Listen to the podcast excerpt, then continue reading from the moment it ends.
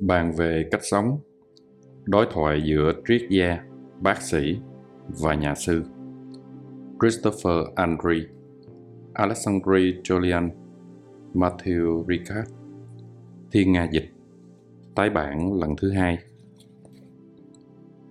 Đúng như tên gọi của nó, đây là một cuốn sách bàn về cách sống, nhưng không phải là một cuốn sách giáo khoa dán cho những bài học, mà là một cuốn sách nói về những niềm tin cũng như kinh nghiệm của ba người có ba quỹ đạo khác nhau: triết gia, nhà sư và bác sĩ tâm thần.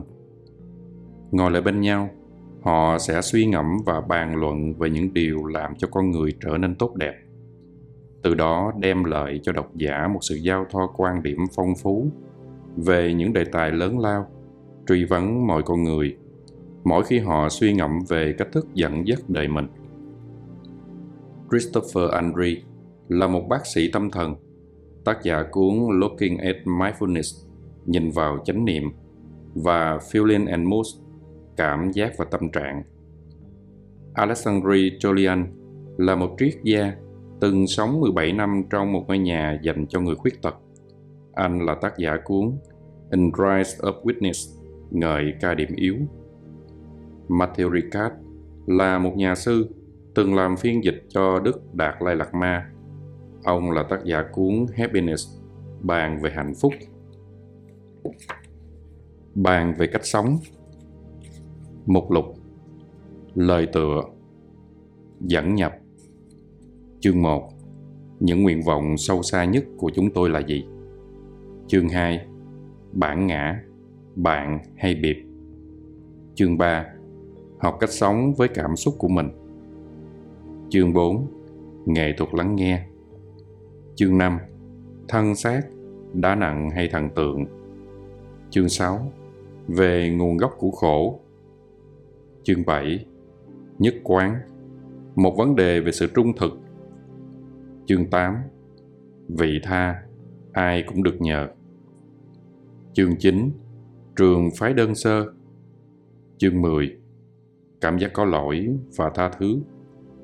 Chương 11: tự do đích thực, tôi có thể thoát khỏi cái gì. Chương 12: thực hành hàng ngày của chúng tôi. Lời bạc. Bàn về cách sống, đối thoại giữa triết gia, bác sĩ và nhà sư. Chương 7: nhất quán, một vấn đề về sự trung thực.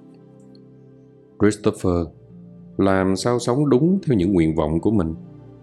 Ta có được nói một đằng là một nẻo, như thể các đòi hỏi áp dụng cho người khác chứ không phải cho mình. Những người cam kết trước công chúng sẽ trung thành với các giá trị, có làm theo cái họ tuyên xưng trong sâu kín lòng mình không? Nhất quán là một đề tài có liên quan đến tôi, và Alexandre với tôi thường nói đến. Chúng tôi thấy khó chịu mỗi khi nhận thấy những bất nhất giữa lời nói và cách xử sự riêng ở một số người.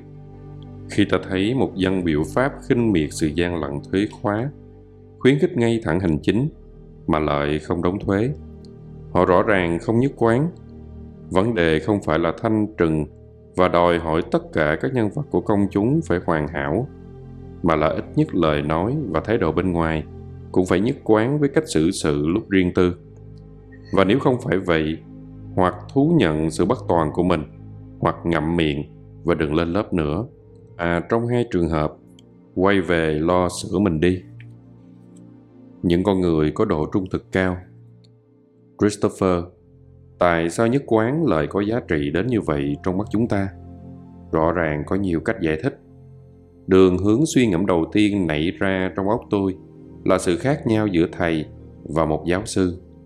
Một giáo sư có thể giảng dạy một số kiến thức nào đó, và bản thân anh ta cũng còn lâu mới hoàn thiện trong cái anh ta dạy.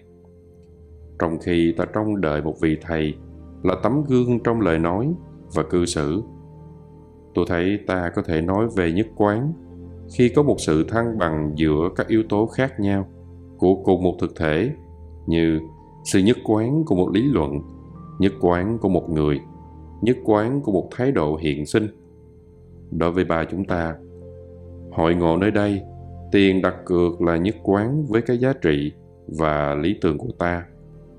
Và tại sao, đối với nhiều người chúng ta, nhất quán với các lý tưởng, giá trị, cam kết của mình lại là chuyện khó? Tôi nóng lòng muốn được nghe giải đáp của các anh. Trung thực là một hình thức khác của kiên trì với những cam kết của mình. Vấn đề là cưỡng lệ mọi cám dỗ, mọi cái dễ dãi, mọi sự hèn nhát, mọi sự từ bỏ có thể làm ta xa rời lý tưởng của mình. Giống như các máy móc hi-fi cho ra một âm thanh có độ trung thực cao. Tôi tự nhủ rằng chúng ta ai cũng muốn là những con người có độ trung thực cao, những người đủ sức giữ con đường của mình theo các lý tưởng của mình. Tất nhiên, không chỉ có vấn đề nhất quán hay trung thực với lý tưởng, mà còn có vấn đề chọn lựa lý tưởng. Matthieu, trung thực với chính mình là một ý niệm Michel Terestchenko đã nói rất nhiều trong cuốn Lớp nước bóng quá mỏng manh của nhân loại. Một số người hy sinh tính trung thực này, chối bỏ các nguyên tắc đạo đức nền tảng của mình khi từng bước có các nhượng bộ, và cuối cùng họ bị trói trong xiềng xích không thể đảo ngược, dẫn họ đến chỗ đối lập cái họ muốn trở thành. Cũng theo cách này mà viên cảnh sát bình thường Rangstang dần trở thành chỉ huy trại tập trung Treblinka và được xem là chịu trách nhiệm cho cái chết của 900.000 người Do Thái. Khi hắn cố từ chối một lần thăng chức mới trong hàng ngũ phát xít, người ta đe dọa hắn cùng gia đình. Thế là mỗi lần như vậy, hắn lại bước thêm một bước vào ô nhục. Trong 70 giờ phỏng vấn hắn dành cho nhà báo Gita Sereni năm 1971, hắn thổ lộ là lẽ ra hắn đã tự tử hồi năm 1938. Lần đầu tiên người ta bắt hắn làm điều mà hắn không tán thành. Trái lại, Michel Terestchenko dẫn chứng sự trung thực với chính mình của mục sư Trotmé và vợ. Họ đã quyết định không bao giờ làm trái một mảy may với các nguyên tắc đạo đức của mình. Và họ đã công khai tuyên bố rằng họ bảo vệ các gia đình Do Thái, dù phải trả giá nào đi nữa. Cuối cùng, họ đã cứu được 3.500 người. Tất nhiên cần biết, ta muốn trung thành với cái gì đó, ta có thể nói đến nhất quán với ai đó tin chắc rằng là cần loại bỏ một chủng tộc không thuần chủng không? Hắn chuyển qua hành động, hắn sẽ trung thành với cái nhìn sai lạc về thế giới, nhưng không trung thành với căn tính của mình, cái mà Đạo Phật gọi là Phật tính, có mặt trong mọi người chúng ta, không có hận thù, ham muốn và các trạng thái tinh thần tiêu cực khác che mờ tâm trí ta. Khi người ta hỏi tôi các phẩm chất chính yếu của Đức Đạt Lai Lạt Ma là gì, một trong những câu trả lời đầu tiên nảy ra trong óc tôi là Ngài vẫn trước sau như một lúc riêng tư, cũng như khi đứng trước công chúng. Ngài đối xử với một nguyên thủ quốc gia như với những người dọn phòng khách sạn cho Ngài. Ngài thấy trước hết họ là con người, nên quan tâm đến họ và quý trọng họ như nhau. Trong lời kỷ niệm 50 năm quyền con người mà Robert Badinter mời Ngài đến, họ tổ chức rất nhiều cuộc gặp gỡ với các quan chức. Một tối, từ hội thảo về, một người phụ nữ lái mô tô đi hộ tống đoàn bị ngã. Vừa về tới khách sạn, Đức Đạt Lai Lạt Ma đã lo hỏi thăm. Người ta nói với Ngài là cô bị dập tay. Đức Đạt Lai Lạt Ma phải lên máy bay sáng hôm sau, đã hỏi Ngài có thể gặp cô trước khi đi không. Cô đến lúc 7:30 với cánh tay bị bó bột. Ngài tặng cô một cuốn sách rồi ôm cô. Dường như Ngài bận tâm đến cô hơn các nhân vật quan trọng Ngài đã gặp. Một hôm, Ngài để Tổng thống Mitterrand sững sờ trên thềm điện Elysee và đi đến bắt tay một vệ binh đứng cách đó 20 thước. Đó là một cách nói rằng chúng ta đều bình đẳng. Ngài thường nhắc lại, nếu mọi người xem tôi như Đạt Lai Lạt Ma, mọi người tạo ra một cái hố giữa chúng ta. Tôi trước hết là một con người, còn mọi người là những người khác. Ở một mức độ thứ hai, tôi là người Tây Tạng. Thứ ba, tôi là thầy tu. Và thứ tư là Đạt Lai Lạt Ma. Do vậy, ta cứ ở mức là người bình thường đi. Đóng hài kịch xã hội hay nói hết sự thật. Alexandre cũng cần can đảm ghê gớm mới đến được đó. Ai dám vỗ ngực là đã tróc hoàn toàn lớp vernis xã hội và trần trụi tiến tới. Điều đó ngu xuẩn, vì suốt ngày ta có khuynh hướng đóng một vai để bảo vệ mình, không làm người khác thất vọng và đáp ứng các mong đợi. Về lâu dài, màn hài kịch này có thể làm ta cạn kiệt, xói mòn. Nếu từ sáng đến tối ta diện một bộ đồ để lòe thiên hạ, thì cuối cùng làm sao có thể hoàn toàn trống rỗng được. Ngay lúc đó, còn lời mời đến tự do nào đẹp đẽ hơn là học theo Đức Đạt Lai Lạt Ma và các thánh hiền của các truyền thống khác nhau để trở thành con người đích thực của ta. Bắt đầu từ đâu? Có lẽ là bằng cách dám thật hơn một chút, vứt bỏ mọi dối trá. Giai đoạn đáng gờm này là tiên quyết đối với mọi đời sống tâm linh, và tôi luôn có khuynh hướng khất lợi. Chẳng hạn, tôi khó mà dám nói ra, nhưng tôi chưa bao giờ tin rằng tôi 100% tật nguyền. Tôi luôn luôn cố điều chỉnh, nỗ lực giấu đi mình thực sự là gì. Làm sao thực hành chấp nhận nếu tôi cứ liên miên dạ dạng? Vắt bỏ mặt nạ đi, đừng chơi trò biến hóa tắc kè, là một cải hóa toàn triệt. Tại sao tôi còn chưa nhận ra mình đã đánh mất sự chân thành? Khi mà sợ người khác đánh giá, tôi phản lại mình rõ ràng. Tại sao không cười chuyện đó và không gắn mình vào đâu cả? Gỡ từng mặt nạ một. Hơn hết, tình yêu vô điều kiện là cái phòng ngừa cho tôi khỏi cái vũ hội hóa trang này. Với người thân của mình, tôi không cần y trang hay điệu bộ. Việc cảm thấy được yêu thương sâu đậm sẽ có tác dụng chữa lành. Do vậy, mỗi ngày tôi được kêu gọi sống đơn giản hơn rất nhiều, tồn tại chỉ trong cái nhìn của kẻ khác để yêu thương không toan tính. Yêu thương không toan tính, không vì lẽ gì, không nhất thiết có nghĩa là nói amen với tất cả. Tôi có thể tha thứ cho một kẻ giết người, nhưng không vì vậy mà bảo lãnh cho những chuyện kinh hoàng. Không ai chỉ là hành động của họ, kẻ sát nhân hay kẻ đầu ác. Tình yêu vô điều kiện không ngăn ta khẳng định mạnh mẽ là có những cử chỉ không thể chấp nhận, và tự do nào khi bỏ cái logic có đi có lại. Để bỏ mặt nạ xuống, tôi tìm thấy người thầy, một người bạn của tôi, một cô gái trẻ bị tự kỷ, cũng có sức mạnh như Đạt Lai Lạt Ma, gần như siêu phàm. Cô không bao giờ nói dối, và khá đáng ngại khi thấy rằng trong xã hội ta, cái tự do này gần như thành một tật xấu. Phản ứng thế nào đây nếu như, chẳng hạn, được mời đi ăn nhà hàng, ta thấy bữa ăn rõ ràng bị oi, người nói ra hết sự thật, chỉ sự thật mà thôi, ngay lập tức bị cho là điên rồ. Nhưng kẻ đạo đức giả, từ sáng đến tối, che đậy thâm ý của mình, chẳng phải thực ra mới là kẻ bệnh nặng. Nhiều lần, tôi cũng nhận thấy mình nói những lời dối trá rõ ràng là không đáng. Tôi không nhắm mắt lại và tự nhủ rằng mọi chuyện tốt đẹp cả, rằng tôi đang khỏe mạnh, không bỏ đi một sự lịch thiệp tử tế. Tôi chỉ cần tự hỏi mình có đang rơi vào sự thỏa hiệp hay không. Từ hôm nay, tôi cũng được tự do để có thể ít nói dối đi một chút. Trên con đường đạo, tôi phát hiện một mối nguy khác.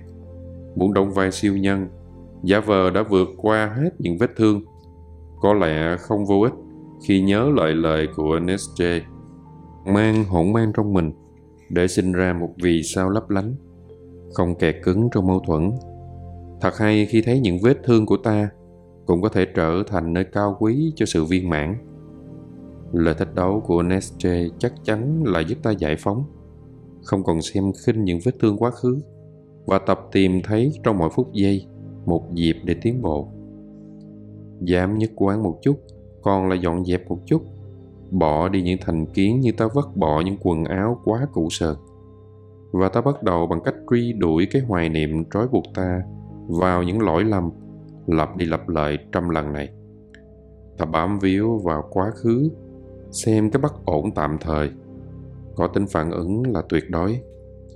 Dưới hạ giới này, mọi thứ đều phù du, vô thường. Ngay cả giáo huấn của Đức Phật, như kinh sách nói, cái bè có thể đưa ta sang bờ bên kia. Cuộc đời điểm bằng nhiều giai đoạn. Giữa đường, Vấn đề là phải loại bỏ rất nhiều phản xạ, những thành kiến và quan niệm nâng đỡ ta một thời gian, nhưng cuối cùng làm hỏng đời ta.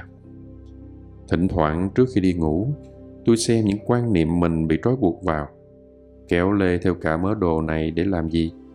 Không tống đi tất cả, tôi cũng có thể thấy rằng đa số ý nghĩ của mình xuất phát từ ảo tưởng. Hơn nữa, khi thường đến thăm các thầy, cái làm tôi ấn tượng nhất là tôi chưa bao giờ phát hiện ở họ mãi mãi mong muốn chịu lòng. Các thầy tỏa sáng từ trái tim một sự tương hợp sâu xa với thực tại và một tình thương vô điều kiện cho mọi chúng sinh. Trong khi đó, thì những vết thương có thể biến ta thành kẻ ăn mày tham hám tình thương, sẵn sàng làm mọi thứ để được vỗ về. Nếu không phải bằng bạo lực mà ta diệt ngã, mà đúng hơn là bằng từ tâm, vậy thì ta cần tiếp nhận không nghiêm khắc những nghịch lý của ta. Đó là một giai đoạn khiến ta đến gần sự nhất quán, trung thực với cái sâu xa nhất trong ta này. Và thay vì trỏ ngón tay vào dù chỉ chút xíu lỗi ở người khác, từng phút một, ta có thể nuôi dưỡng mình trong tình thương vô điều kiện. Và ở đó, ngay lập tức, ta đuổi đi những thứ phụ kiện vô bổ, mọi cái ngăn ta tiến bộ trong niềm vui, bình yên và tình yêu. Và vì tôi vừa nói về quần áo cũ, tại sao không liều cởi đồ tâm linh một chút? Nhưng biết bao lần, thay vì rời các vai trò dám sống trần trụi, ta lại đi lột bỏ cái nhìn của người khác. Trên con đường này, Đức Đạt Lai Lạt Ma vẫn là một mẫu mực. Ngài, như anh nói Matthieu Hạ, vẫn trung thực với chính mình, dù Ngài ở đâu, dù Ngài đứng bên một nguyên thủ quốc gia hay một cô hầu phòng. Ta hãy mau chóng học theo Ngài. Matthieu, chân thực không nhất thiết là luôn nói hết sự thật, nhất là nếu như vậy mà gây khổ đau, mà là không nói dối để che giấu lỗi lầm hay khuyết điểm của mình, hay tệ hơn, để ác ý đánh lừa người khác. Trung thực với chính mình đòi hỏi vẫn tuân thủ nguyên tắc đạo đức của mình và bản tính sâu xa mà tôi đã nói. Những điều này không có nghĩa là phải nhất nhất theo một quy tắc hay giáo điều bất biến. Cũng cần tính đến các hệ quả tốt hay xấu mà việc trung thành với các nguyên tắc của mình có thể có đối với người khác. Nếu tôi hấp tấp cho ai biết vợ hay chồng họ lừa dối họ, hay mọi người kháo rằng anh ta là kẻ thậm ngu, tôi chỉ nói sự thật, nhưng tôi làm trái với lý tưởng nhân từ của mình và cũng là bản tâm sâu xa của tôi. Alexandre, cậu đã nói rằng hiếm khi cậu khuyết tật 100% vì cậu luôn nhận thức được ý chí sửa chữa điều gì đó để đạt được nhìn nhận khác đi.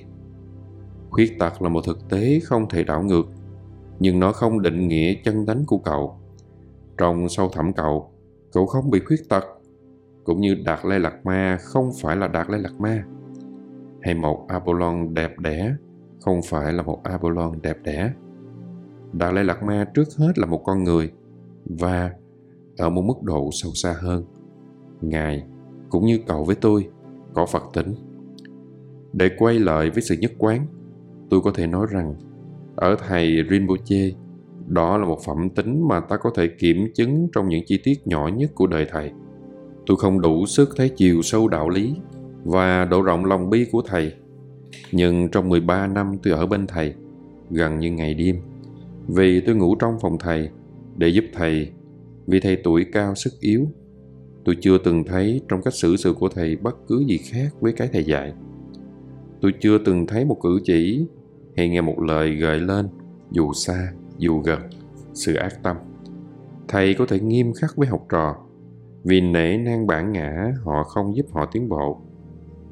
Nhưng với mọi người đến gặp thầy, từ các vua chúa hay bộ trưởng của Bhutan và Nepal, cho đến những nông dân chân chất, thầy luôn có một sự dịu dàng bao la và hoàn toàn sẵn lòng. Trước một sự nhất quán như vậy, cuối cùng tôi phải có một lòng tin tưởng không lay chuyển. Những kẻ bịp bợm hành xử theo nguyên tắc, làm cái tôi nói, nhưng đừng nói cái tôi làm. Làm rất nhiều điều xấu xa, khiến những ai tìm những mẫu mực sống phải nản lòng. Ta thấy điều đó trong rất nhiều giáo phái. Người dẫn dắt tỏ ra trước thiên hạ là một mẫu mực về đạo hạnh, nhưng lúc riêng tư thì mọi cách xử sự của y lại phản lại lý tưởng mà y răng dạy. Tiếc là chuyện cũng như vậy trong chính trị. Christopher, theo tôi thấy, những dối trá và giả mạo này, nhất là từ phía các nhân vật của công chúng, đặt ra một vấn đề rất trầm trọng. Bởi vì là một loài xã hội, con người có nhu cầu tuyệt đối hóa các mẫu mực hoang đường và đáng tin. Một trong những công cụ chuyển hóa bản thân mạnh mẽ nhất, ngoài các thông điệp và giá trị ta nhận được qua một giáo huấn, là giá trị của làm gương. Trong tâm lý học gọi là học bằng cách noi gương. Vấn đề không phải là biến thành Tokemenda, chính trực cá nhân, mà là sáng suốt xác lập sự khác nhau giữa cái thuộc loại bắt toàn, không phản lại lời nói cũng như cam kết với công chúng, và cái thuộc sự hai mặt hay giả dối. Matthieu, thiếu nhất quán thường có liên hệ với cảm nhận thái quá về tầm quan trọng của bản thân. Ai muốn tuyệt đối phô trương một hình ảnh tăng bốc hay lừa mị về bản thân thì khó mà thừa nhận khuyết điểm của mình và bộc lộ đúng con người mình. Họ có khuynh hướng đánh lừa khi lời nói và hành động không ngang tầm vẻ bề ngoài mà họ muốn cho mọi người thấy. Thái độ này làm sai lệch mối quan hệ của ta với người khác. Nó còn cản trở mọi tiến bộ bên trong. Trong Đạo Phật ta nói rằng vị thầy hiền từ nhất là người chỉ ra những khuyết điểm che giấu của ta, nhờ vậy cho phép ta sửa đổi những bất nhất của mình, những tác hại của thói cố chấp. Christopher, tôi thoáng thấy một vấn đề khác về đề tài này. Tôi có những người bạn rất nhất quán về các giá trị của họ.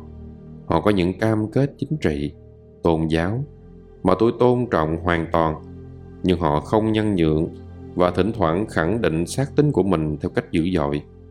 Tôi cũng lờ mờ nhận thấy rằng, suy cho cùng, sự nhất quán này gắn chết họ vào cương vị của họ. Lúc nào thì việc trung thực với các giá trị có thể là một ánh sáng soi đường cho ta đi tới cái tốt đẹp hơn. Lúc nào thì nó sẽ cản trở ta thay đổi và cởi mở. Do vậy, Matthieu, anh nói tôi rằng ta cần chọn kỹ các cam kết của mình và không lầm về các ngôi sao mà ta móc cái này vào. Matthieu, có sự khác biệt giữa một mặt trung thành với các giá trị của mình và áp dụng chúng mà có tính đến các hoàn cảnh và tác động của cách xử sự của ta đối với người khác, và mặt khác, một cố chấp độc đoán không tính đến hoàn cảnh. Vì lẽ này mà thường thường Đức Đạt Lai Lạt Ma không trả lời ngay các câu hỏi thuộc loại đạo lý mà ta tin là có một ý kiến rất rạch ròi. Ngài thông thả tự hỏi cái mà tùy theo hoàn cảnh Ngài thấy có vẻ đúng nhất và ít gây đau khổ nhất. Francisco Varela nói về đạo đức hiện thân, một đạo đức luôn tính đến bối cảnh đặc thù của mỗi phận người. Đó là cái trái ngược với đạo lý nghĩa vụ kiểu Kant, trong đó các nguyên tắc tuyệt đối cần áp dụng vào mọi hoàn cảnh giả định, thể hiện một đạo lý. Christopher, để quay trở lại vấn đề những lời nói dối nho nhỏ mà Alexandre nêu, ta có thể nói với người đã chuẩn bị cho ta một bữa sáng rằng tiếc quá, nhưng thật ra thì bữa ăn không ngon không? Và nếu ta không nói dối, ta có thể làm gì? Trong tâm lý học tích cực, người ta khuyến khích bệnh nhân nhấn mạnh ở chỗ khác, không trả lời câu hỏi có ngon không. Thay vì vậy, ta sẽ nói bầu bạn với anh chị là một khoảnh khắc tuyệt vời, ít nhất nếu là vậy. Hay cảm ơn, tôi thật sự rất vui được chia sẻ bữa ăn này. Có lẽ điều này là đạo đức giả, nhưng nó cũng là một cách để giữ một phần chân thực mà không làm đau lòng người khác. Còn về những việc thực hành nhất quán mà ta có thể định ra cho mình, cá nhân tôi có một vùng đất bao la để luyện tập với các lời mời. Mọi người thường mời tôi tới một hội thảo, một bữa ăn, một buổi dạ hội, và tôi thấy vui nếu có thể chiều lòng. Nhưng thực tâm tôi không muốn nhận lời vì tôi mệt, vì chuyện đó không nằm ở đầu những ưu tiên sống của tôi. Trung thành với các giá trị của mình là không làm buồn những người mời mọc tôi, nhưng cũng là không làm tổn hại chính tôi. Nói sau đây, nói dối là một giải pháp đơn giản và tôi thường dùng đến. À, tôi tiếc quá, tôi bận rồi. Nhưng dần dà tôi đáp, tôi xin lỗi, tôi cần nghỉ ngơi. Hay, nếu tôi có nhiều thời gian hơn, tôi sẽ vui lòng. Nhưng đấy, tôi không đi được. Và khi tôi viết thư phúc đáp, nói chung tôi viết thế này: tôi mong được nhất quán với cái tôi viết. Tôi khuyến khích mọi người chăm sóc cho mình, tự trọng, lắng nghe bản thân. Tôi cần làm như vậy, vì vậy tôi không thể đáp lại lời mời của anh. Tôi rất quý anh thật tử tế, đó là việc tốt, nhưng tôi không đi được. Và thỉnh thoảng những hôm tôi thật sự khỏe, tôi làm theo gương Jules Renan đã viết trong nhật ký. Người thật sự tự do là người biết từ chối một lời mời ăn mà không đưa ra lý cớ. Thế là tôi trả lời đơn giản, không bào chữa nữa. Cảm ơn rất nhiều vì đã mời, nhưng không được đâu. Matthieu, từ tâm đem lại một lời giải đơn giản cho các bài toán nhất quán. Nếu bữa ăn không ngon, ta có cần phải nói thật bằng mọi giá? Nói dối một chút hay nói thật mà làm đau lòng ai đó quan trọng hơn. Nói dối và trộm cắp thường là những hành vi có hại, và do vậy là đáng trách. Nhưng ta cũng có thể nói dối để cứu mạng một ai đó bị kẻ giết người truy sát, hay cướp kho lương thực của một tên vua chuyên chế ích kỷ để cứu những người sắp chết đói. Ở đây ta đối lập với Kant, theo ông thì ta không thể. Ví dụ, nói dối trong bất kỳ trường hợp nào, dù là để cứu ai đó. Vì khi tự cho phép mình nói dối, thì ta cũng hủy hoại uy tín của mọi lời nói chung. Và điều này tạo nên một sự bất công đối với toàn thể nhân loại. Ta quay lại ý niệm đạo đức theo bối cảnh, hiện thân, nghĩa là dựa trên lòng nhân từ. Như triết gia người Canada Charles Taylor đã nói, đạo đức không chỉ là điều lợi nên làm, mà còn là cái tốt để trở thành. Ai tốt thì sẽ tự động phản ứng theo cách nhân từ. Cách xử sự của họ có thể mang những hình thức khác nhau, nhưng theo quan điểm của lòng nhân, họ sẽ luôn nhất quán. Chỉ khi nhìn từ góc nhìn độc đoán thì họ mới có vẻ như không nhất quán. Tất nhiên, ta có thể hành động vụng về, thiếu suy xét, không đủ sức thấy trước mọi hậu quả cái ta làm. Nhưng theo quan điểm của lòng vị tha, ta sẽ hành động tốt nhất để làm được nhiều nhất có thể được trong một hoàn cảnh nhất định. Lời khuyên của chúng tôi về nhất quán: thực hành nhất quán ngay cả trong những thứ nhỏ nhặt và tránh làm hại mình. Christopher, cố thể hiện các giá trị thì hiệu quả hơn là chỉ bằng lòng nói và khuyên các giá trị đó. Một ví dụ thực hành quan trọng mà tôi cố áp dụng là cố hết sức để không nói xấu mọi người. Và dẫu tôi vẫn nói, thì tôi cố không nói cái tôi dám nói thẳng mặt họ. Những lý tưởng và bận tâm về tính nhất quán không cần phải biến thành một tên bạo chúa với bản thân. Khắt khe cũng cần đi kèm từ tâm với chính ta, bao dung đối với những lỗi lầm và khuyết điểm của ta. Ta hãy tỏ ra là những người cố gắng để tiến bộ, không phải như những gương mẫu đã đến đích rồi. Tránh trở thành bạo chúa với chính mình và cố chấp đối với người khác. Matthieu, không bám vào những giáo điều bất biến. Các hoàn cảnh con người luôn phức tạp, khắc nghiệt quá thì có thể đi đến những phản ứng khập khiễng với thực tại và gây nên khổ đau hơn là hạnh phúc. Ưu tiên cho lòng nhân từ. Điều này sẽ làm vấn đề nhất quán đơn giản đi rất nhiều, vì lòng nhân từ trở thành tiêu chuẩn duy nhất mà ý nghĩ, lời nói và hành động của ta cần thỏa đáp. Cố sống vượt lên trên các vai trò. Alexandre, sống từ cái sâu kín bên trong và dẹp cái tôi xã hội, mong muốn chiều lòng và khát khao thành đạt bằng mọi giá. Ngộ nhận nào khiến ta liên tưởng cái sâu kín bên trong với cái đáng xấu hổ và cần che giấu. Suy cho cùng, không còn bản ngã, mặt nạ nữa. Ta hợp đoàn với cả nhân loại. Có những người bạn tinh thần quanh mình. Một bạn đường chân chính sẽ không lỉnh đi khi bầu trời u ám. Anh ta cũng không ngại nói thật. Mong muốn tận cùng của anh ta là sát cánh bên ta và giúp ta tiến tới khi chiến tranh đang tàn phá trong lòng.